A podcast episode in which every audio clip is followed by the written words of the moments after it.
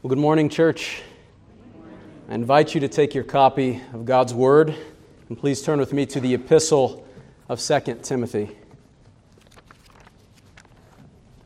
2 Timothy chapter 3, and we will be looking at verses 16 and 17.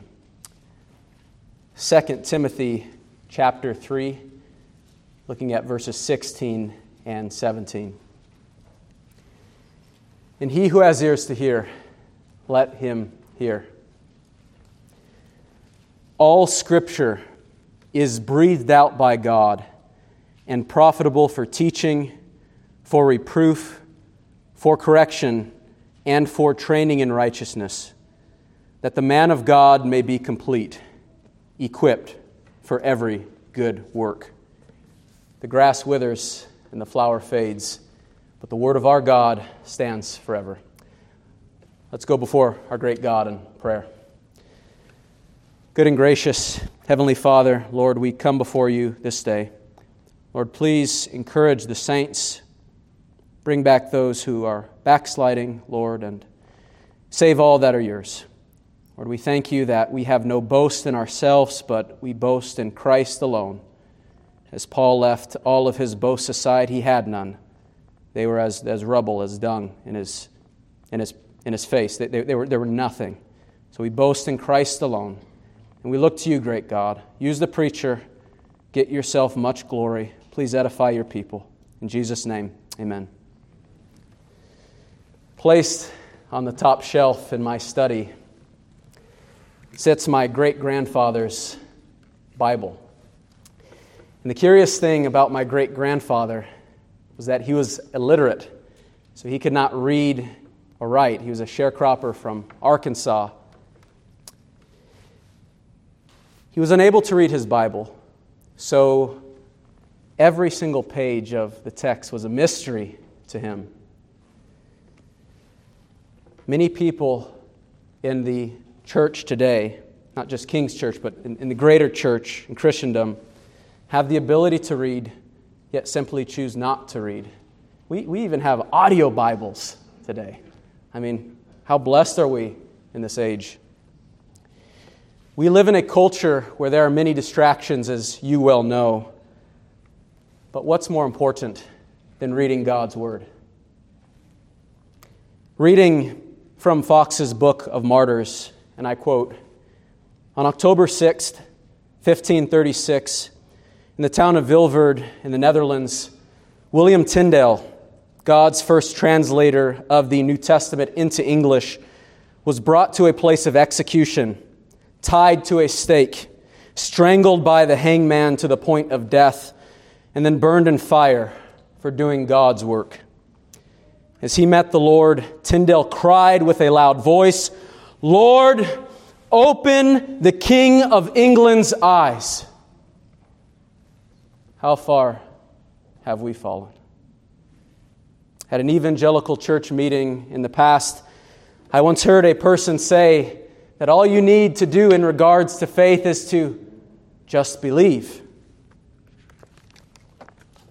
Just believe. Almost as if our Bibles are make believe Disney stories. Just believe. Similar to the Nike slogan, just do it.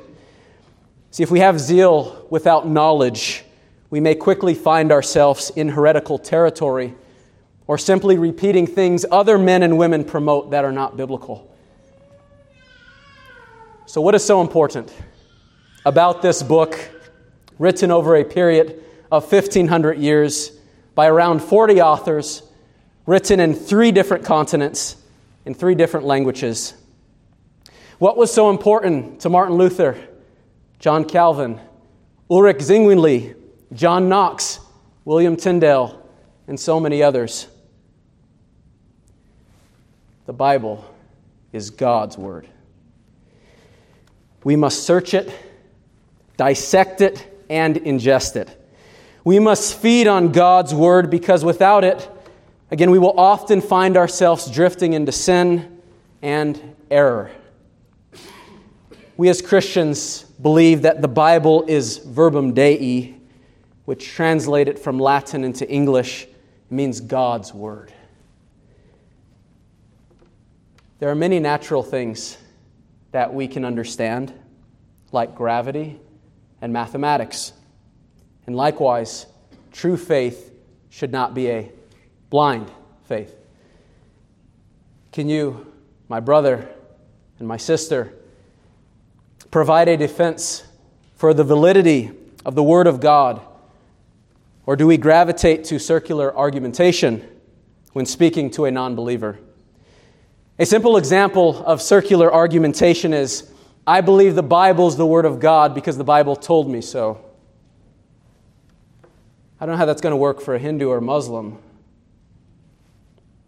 A true Christian can be honest and genuine in saying, The Bible told me so, because the Holy Spirit has regenerated them.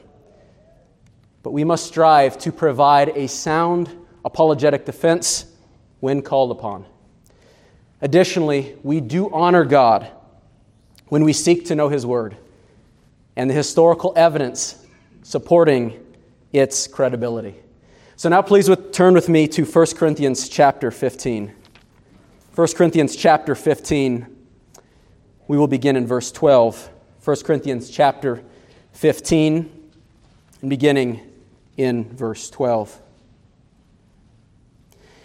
Now, if Christ is proclaimed as raised from the dead, how can some of you say that there is no resurrection of the dead? But if there is no resurrection of the dead, then not even Christ has been raised. And if Christ has not been raised, then our preaching is in vain, and your faith is in vain. We are even found to be misrepresenting God because we testified about God that He raised Christ, whom He did not raise, if it is true that the dead are not raised. For if the dead are not raised, not even Christ has been raised. And if Christ has not been raised, your faith is futile and you are still in your sins, then those who have fallen asleep in Christ have perished. If in Christ we have hope in this life only, we are of all people most to be pitied. But in fact, Christ has been raised from the dead, the firstfruits of those who have fallen asleep. For as by a man came death, by a man has come also the resurrection of the dead. For as in Adam all die, so also in Christ shall all be made alive. So, what do we see? Paul is telling the Corinthian church that if Christ has not been raised, if he is not their Savior, then their faith is worthless and they're actually blaspheming God. Many professing Christians believe that the Bible is the Word of God. From Reformed folks to progressives, from Pentecostals to Lutherans. Most professing Christians believe the Bible is God's Word, but not all agree that the Bible is fully sufficient for the Christian walk. This morning, we will review why we can specifically trust the New Testament and also briefly cover why the Apocrypha is accepted by the Roman Church today. If you're unfamiliar with the term Apocrypha, it refers to the books contained in the Roman Catholic and Eastern Orthodox Bibles. But these books are not contained in our Bible in the Protestant translations. We will also review the three attributes of New Testament canon. So we must begin with the meaning of the word canon. The word canon originates from the Greek kanon. It refers to a norm, ruler, or measuring device. The Oxford Dictionary defines canon as a general law, rule, principle, or criterion by which something is judged. End quote. When the word canon is used in a theological context, it refers to a group of compiled books that form the Bible or a testament of the Bible. Have you ever wondered why there are extra books in the Roman Catholic Bible and the Eastern Orthodox Bible?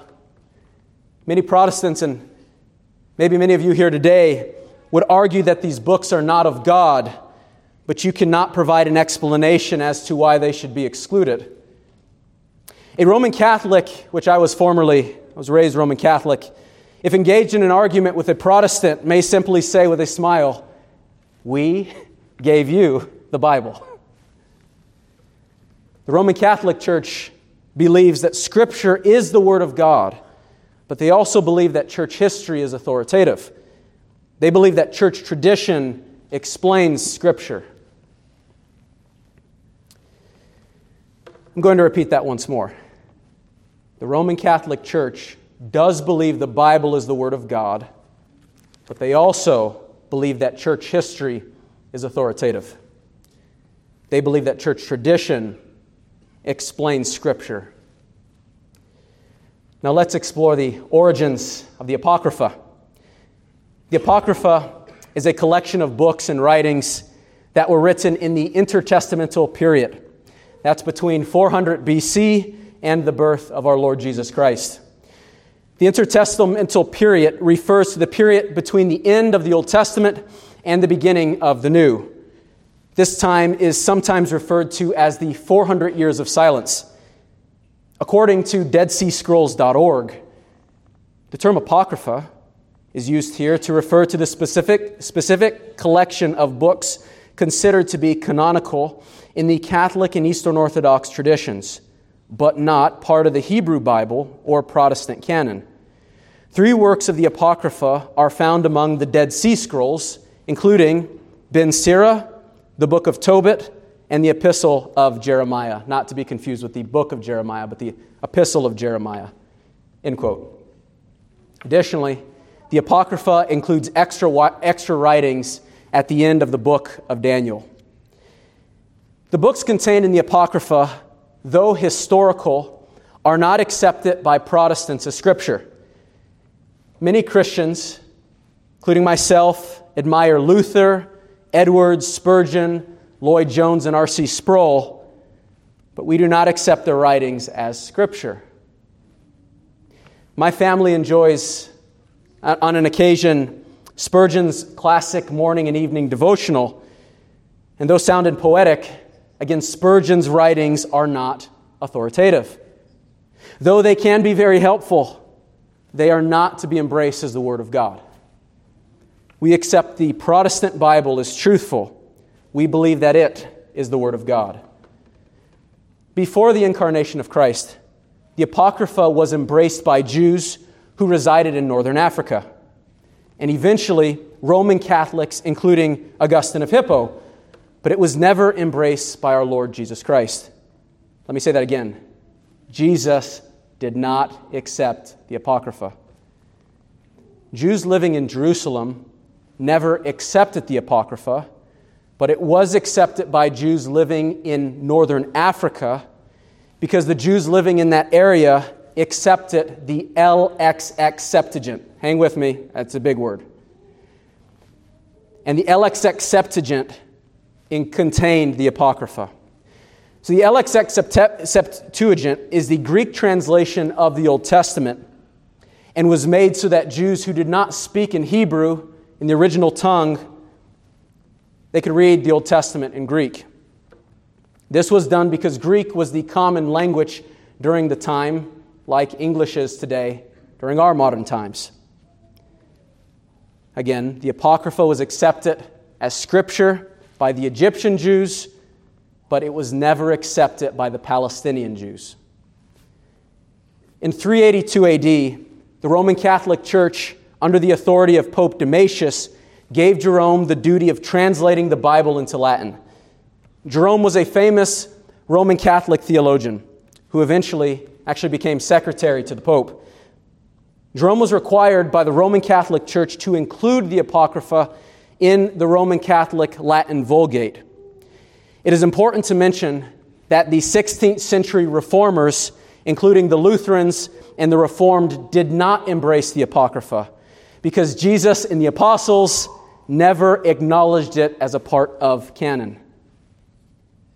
The 1647 Westminster Confession of Faith refers to the Apocrypha in chapter 1, section 3.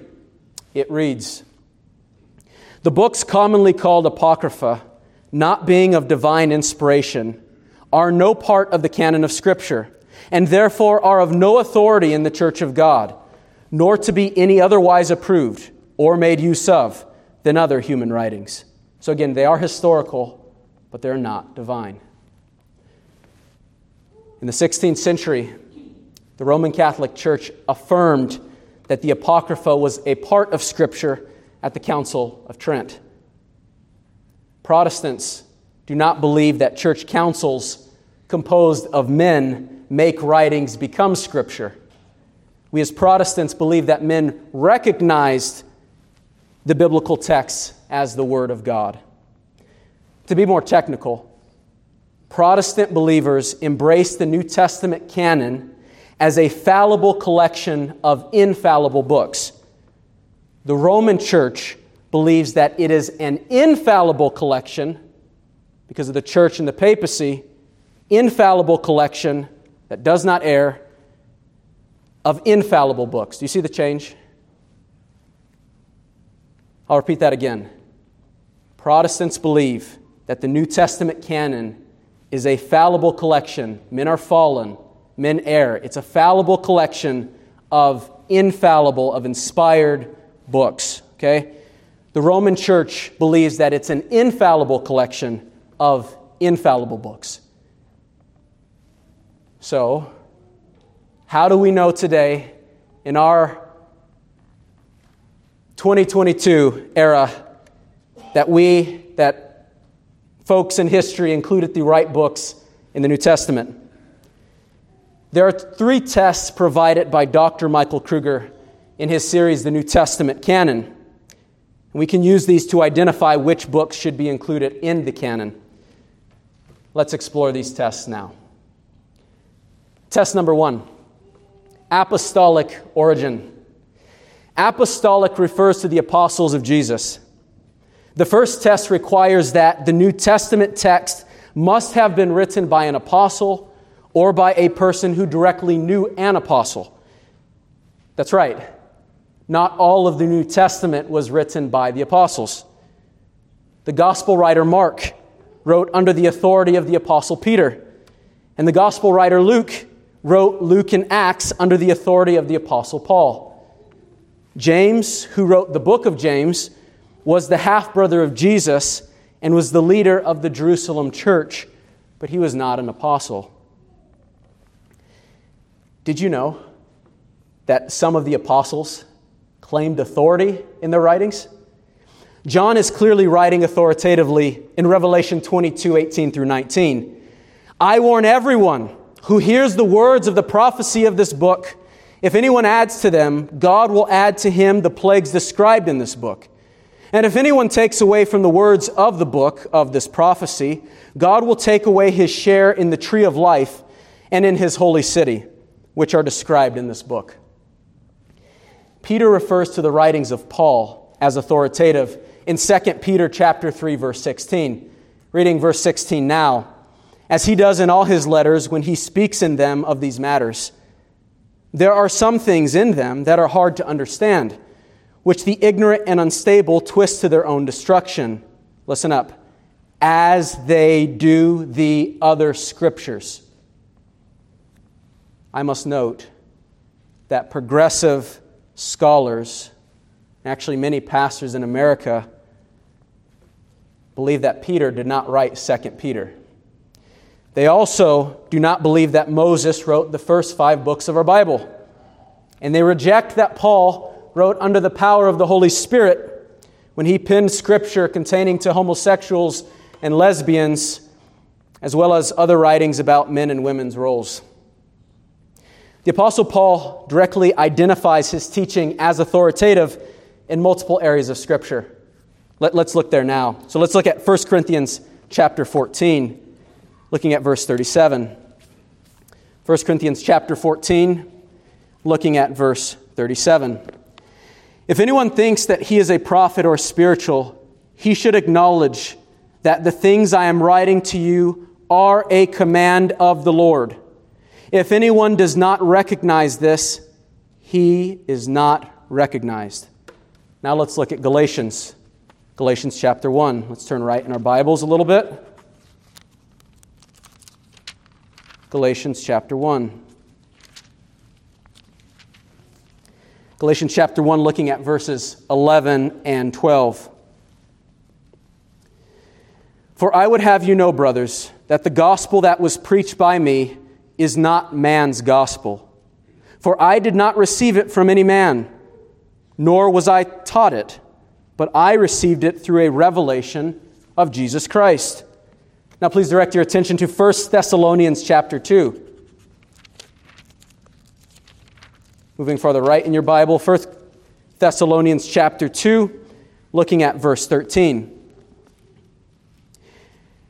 And we also thank God constantly for this that when you received the word of God, which you heard from us, you accepted it not as the word of men. Listen up. But what it really is, what does he say? The word of God, which is at work in you believers. And lastly, let's look at 1 Thessalonians chapter 4 verse 8. 1 Thessalonians chapter 4 verse 8. Therefore, whoever disregards this disregards not man, but God, who gives his Holy Spirit to you. So we clearly see that Paul is claiming authority, apostolic authority, in his writings. All of the New Testament books were written in the first century all of the counterfeits or scriptural fakes were mostly written in the second century by members of the Gnostic or secret knowledge cults. Quote unquote, Christian Gnostic heresy was widely made famous again in the book and movie The Da Vinci Code. Not sure if any of you have seen that. The basic teaching of Gnosticism, or Christian Gnosticism, is that God is spirit and since God is spiritual, matter or the physical world is imperfect. Most Gnostics believe that God the Son could never come in the flesh since the physical world that we live in is imperfect. So they believe Jesus actually didn't have a physical body. And if he didn't have a physical body, then he could not die on a cross.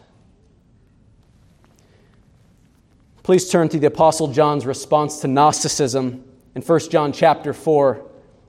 1 John chapter 4, verses 1 and 3. 1 John chapter 4, verses 1 and 3. Beloved, do not believe every spirit, but test the spirits to see whether they are from God. For many false prophets have gone out into the world. By this you know the Spirit of God. Every spirit that confesses that Jesus Christ has come in the flesh is from God and every spirit that does not confess Jesus is not from God. This is the spirit of the Antichrist, which you heard was coming and now is in the world already. Church history informs us that the early church fathers accepted the majority of the books that we accept today, but they never accepted the counterfeits. The church fathers referred to the New Testament frequently. Actually, if we were to take all the writings of the New Testament fathers, excuse me, New Church fathers, and combine them into a single volume, we would have the entire New Testament. That's how much they quote, Scripture. We'd have the entire New Testament with the exception of 11 verses. That's incredible. Church councils were held to discuss books that should be accepted and rejected. The last meeting was in 397 AD at the Third Council of Carthage. Throughout church history, the church has been forced to respond to heretical ideologies that are buffeting biblical doctrine. The Apostles' Creed, Nicene Creed, and Athanasian creeds are clear examples of this. That's why we're a creedal church, right? These reminders what do we believe in? The church eventually compiled a list of acknowledged books of Scripture to contend with the heretic Marcion, not to get confused with a Martian. He's not from outer space.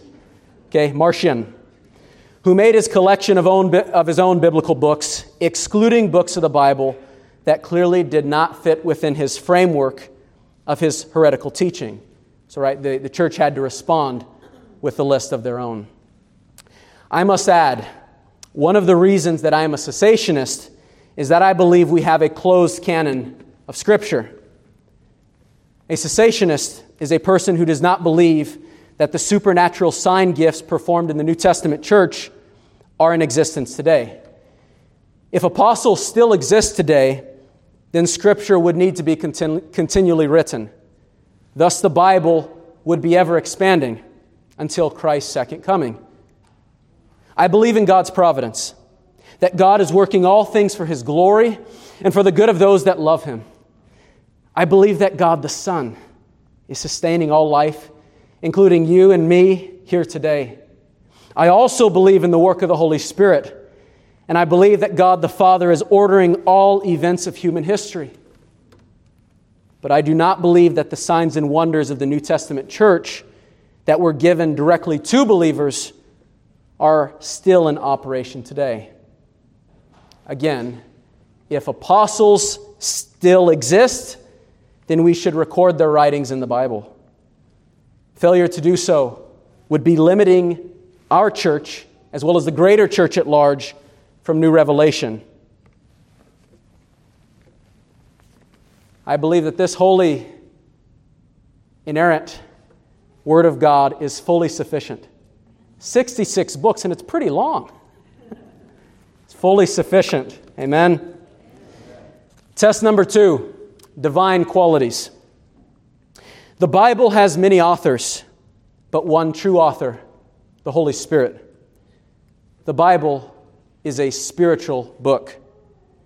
Yes, I believe in a literal Garden of Eden, a literal fall, a literal flood, a literal parting of the Red Sea, a literal virgin birth, and a literal God man, the Lord Jesus Christ. Please turn with me to Romans chapter 5. Romans chapter 5. We'll, beginning, we'll be beginning at verse 12. Romans chapter 5, beginning in verse 12. Therefore, just as sin came into the world through one man, and death through sin, and so death spread to all men because all sinned. For, indi- for sin indeed was in the world before the law was given, but sin is not counted where there is no law.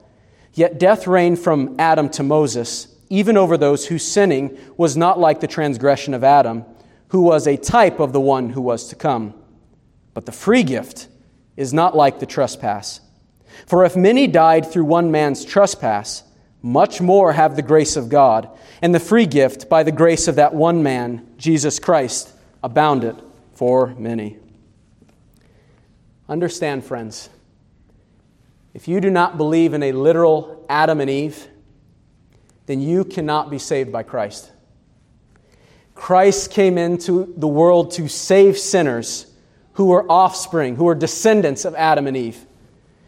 We believe in original sin, and sin came into the world through Adam's first sin. And all people are descendants of the first couple. If there was not a literal fall, if there was not a literal first sin, then our Lord Jesus Christ would never be needed.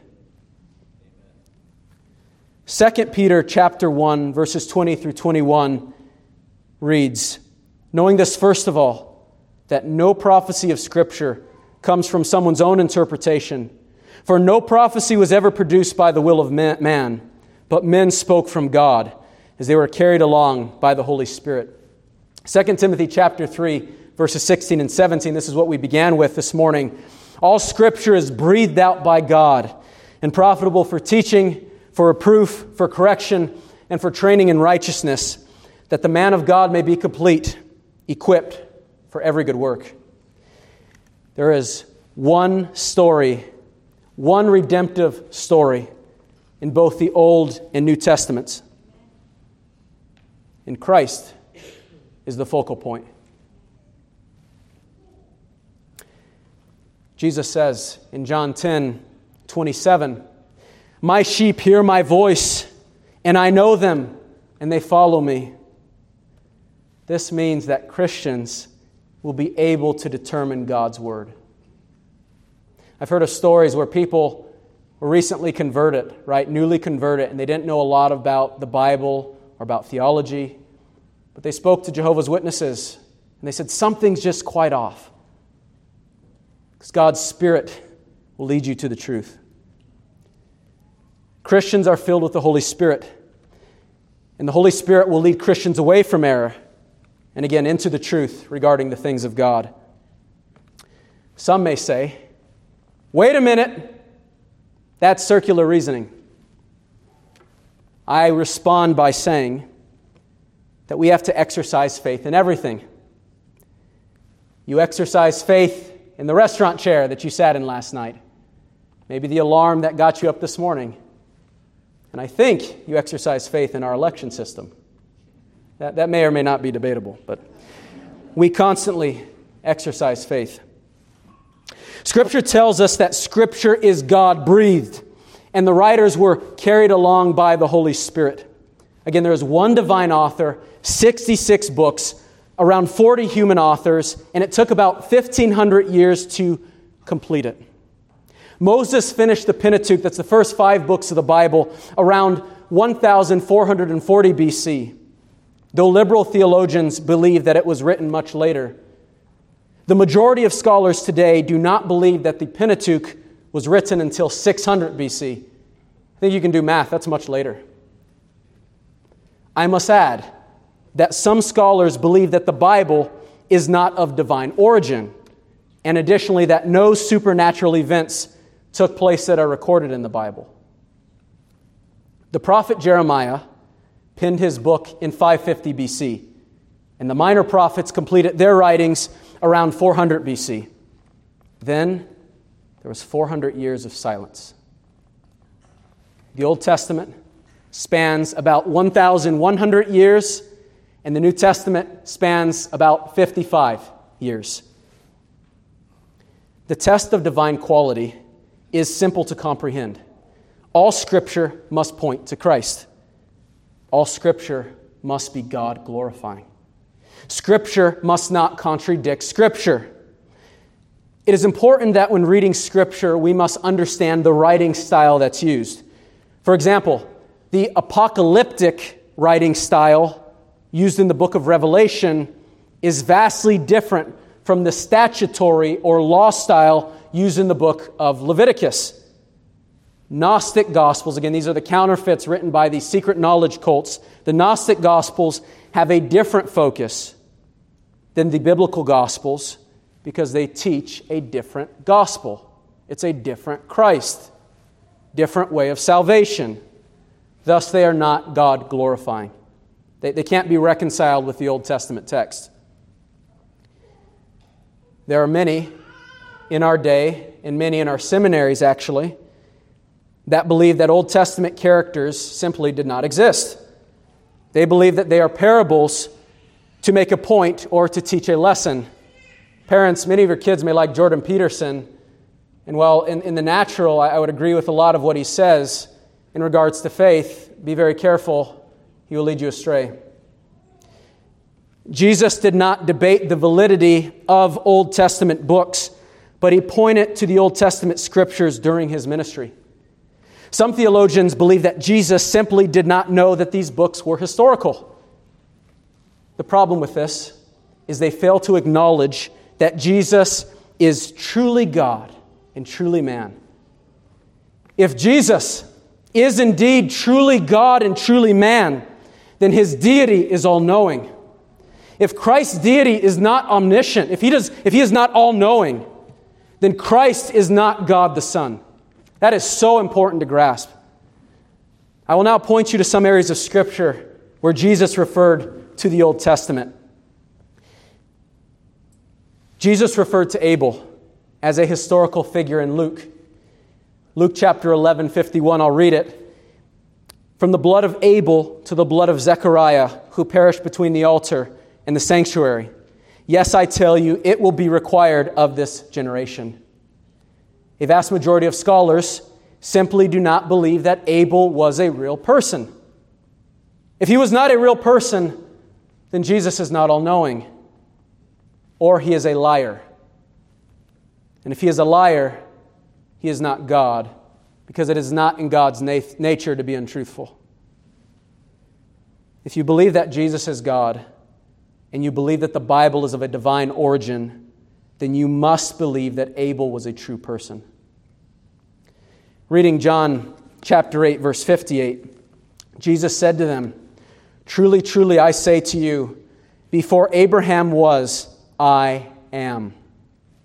Here, Jesus claims to be God by making a direct connection to the name of God revealed to the nation of Israel when they were about to depart from Egypt. Exodus chapter 3, verse 14, God said to Moses, I am who I am.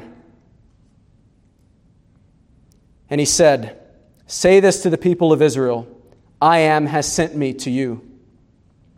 Secondly, Jesus is claiming to be God because he claims that he existed prior to the birth of Abraham.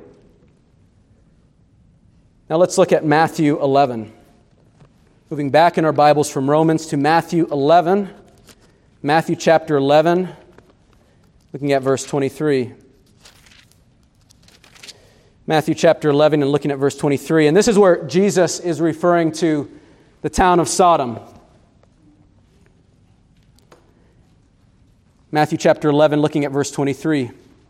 And you, Capernaum, will you be exalted to heaven? You will be brought down to Hades. For if the mighty works done in you had been done in Sodom, it would have remained until this day. But I tell you that it will be more tolerable on the day of judgment for the land of Sodom than for you. Now let's look at Mark chapter 10. Mark chapter 10.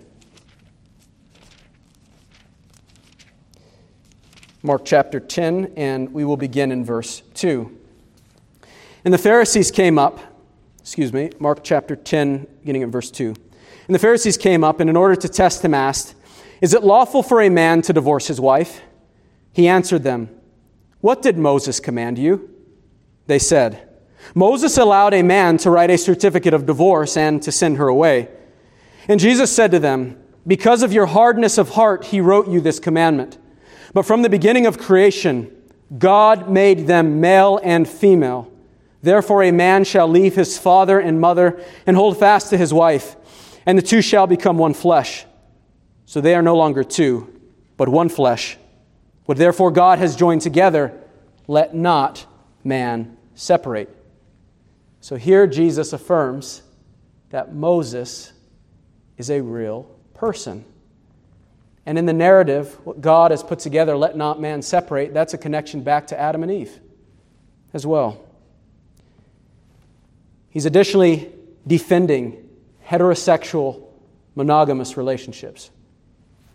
Now let's please look at Mark chapter 12. Mark chapter 12, looking at verse 24. Mark chapter 12, verse 24. Jesus said to them, Is this not the reason you are wrong? Because you know neither the scriptures nor the power of God. For when they rise from the dead, they neither marry nor are given in marriage, but are like angels in heaven. For as for the dead, and as for the dead being raised, have you not read in the book of Moses? You see that? Looking back to Moses. In the book of Moses, in the passage about the bush, Jesus believed that there was a literal burning bush. How God spoke to him, saying, I am the God of Abraham. There, there's a real Abraham. And the God of Isaac, there's a real Isaac. And the God of Jacob, there's a real Jacob. He is not the God of the dead, but of the living. You are quite wrong. Now let's turn to Luke chapter 4. Luke chapter 4. Luke chapter 4, looking at verse 24. Luke chapter 4, looking at verse 24. And he said, Truly I say to you, no prophet is acceptable in his hometown. But in truth I tell you, there were many widows in Israel in the days of Elijah, when the heavens were shut up three years and six months, and a great famine came over all the land. And Elijah was sent to none of them, but only to Zarephath in the land of Sidon, to the woman who was a widow, to a woman who was a widow. And there were many lepers in Israel in the time of the prophet Elisha, and none of them, and none of them was cleansed, but only Naaman the Syrian. So we see Jesus believes in a literal Elijah and Elisha. We believe they were historical figures. If Jesus is God the Son, he cannot lie. And lastly, please turn to John chapter 5. John chapter 5, looking at verse 46.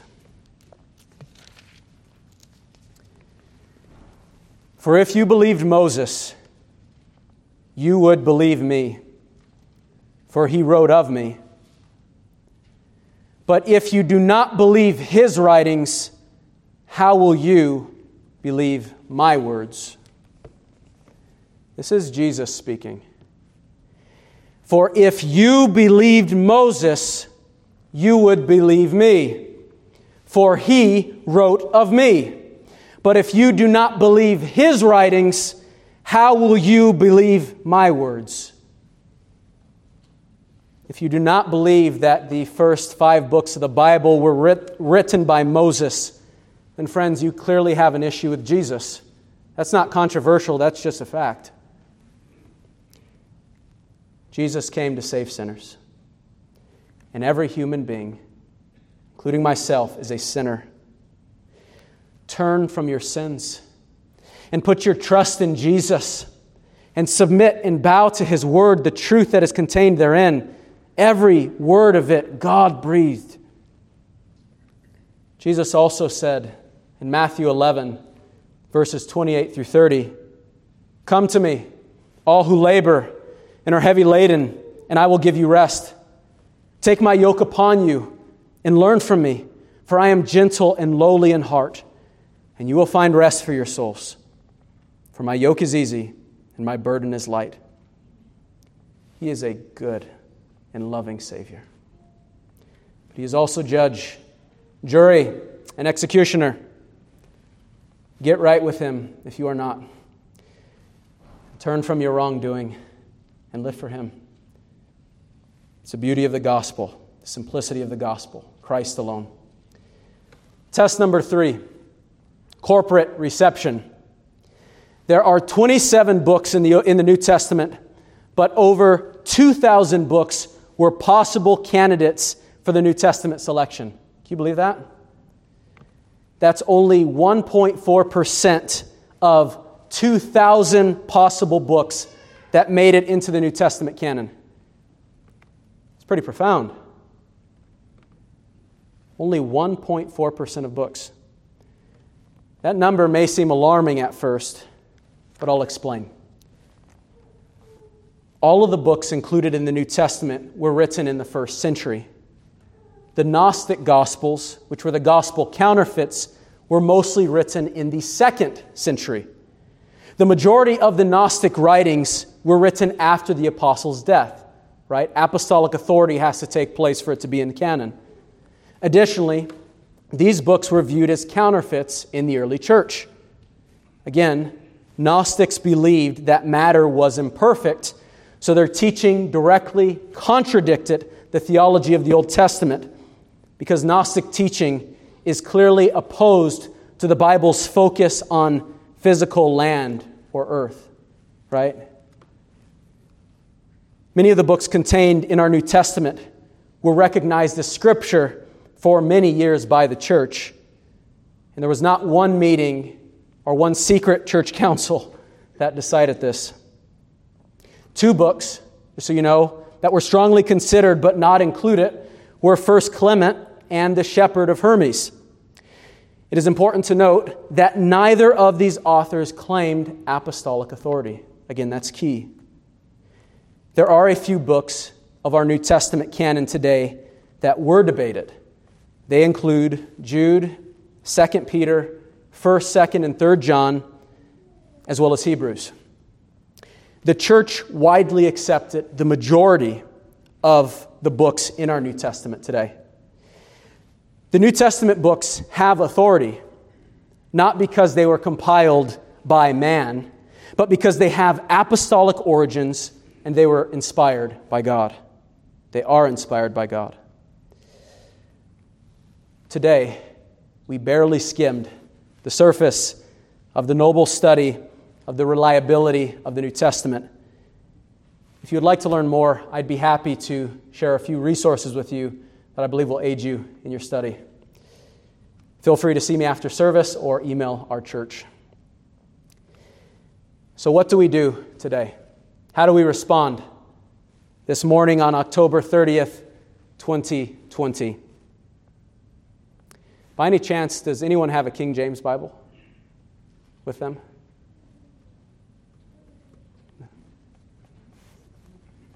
One King James Bible?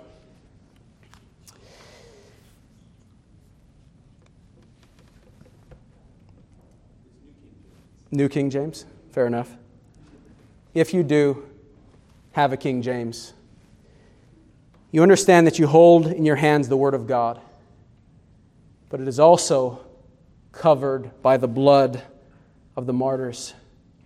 Men, women, children, pregnant mothers, infants, unborn babies died so that you can hold the Bible in your hands today. 75% to 80% of the KJV translation is of William Tyndale. Hung, burned, and blown up by gunpowder.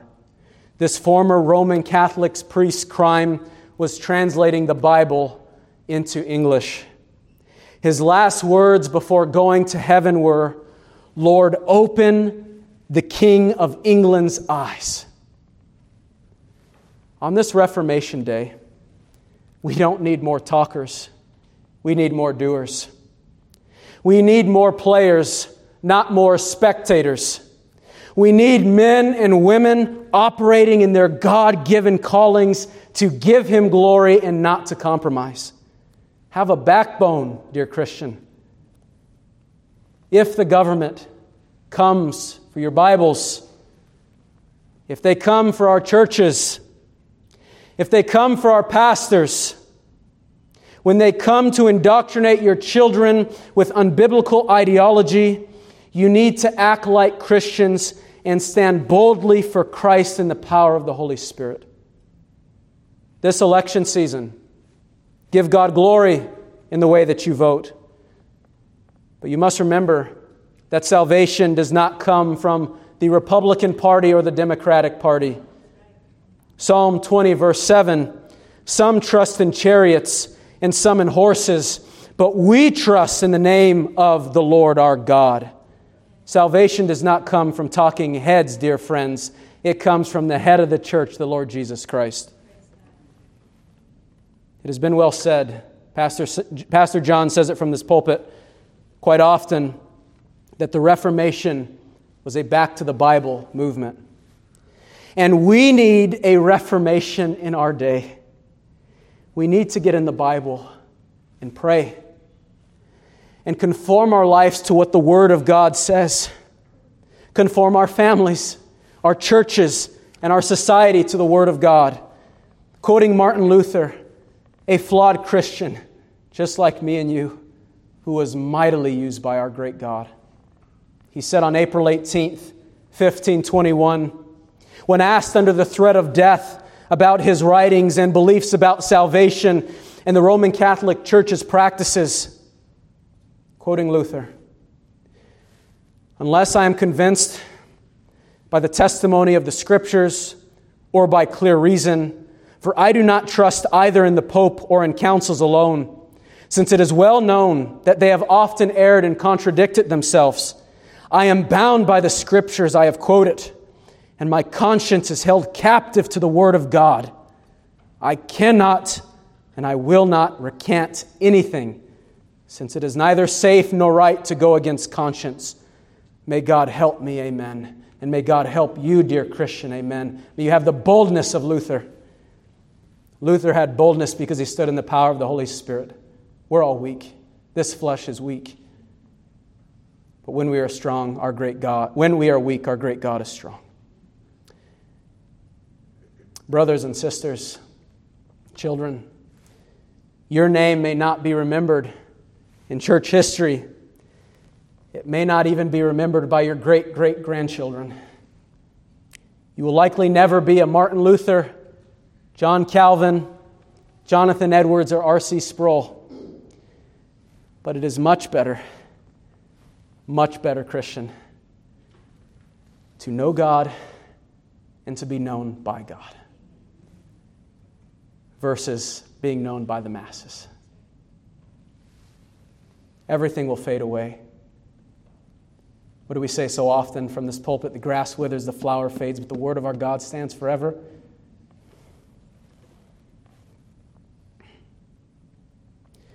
May God richly bless you as you reform your life and your family to the written word of God. Let's go before our God in prayer.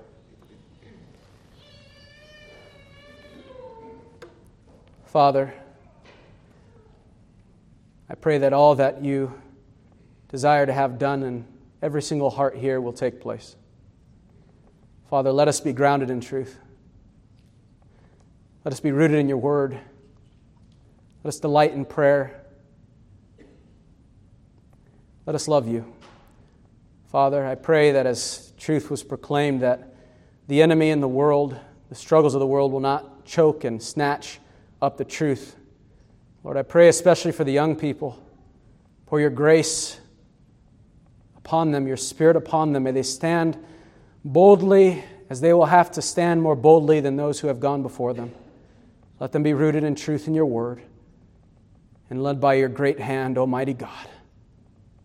Pour your grace upon your people and get glory. In Jesus' name, amen.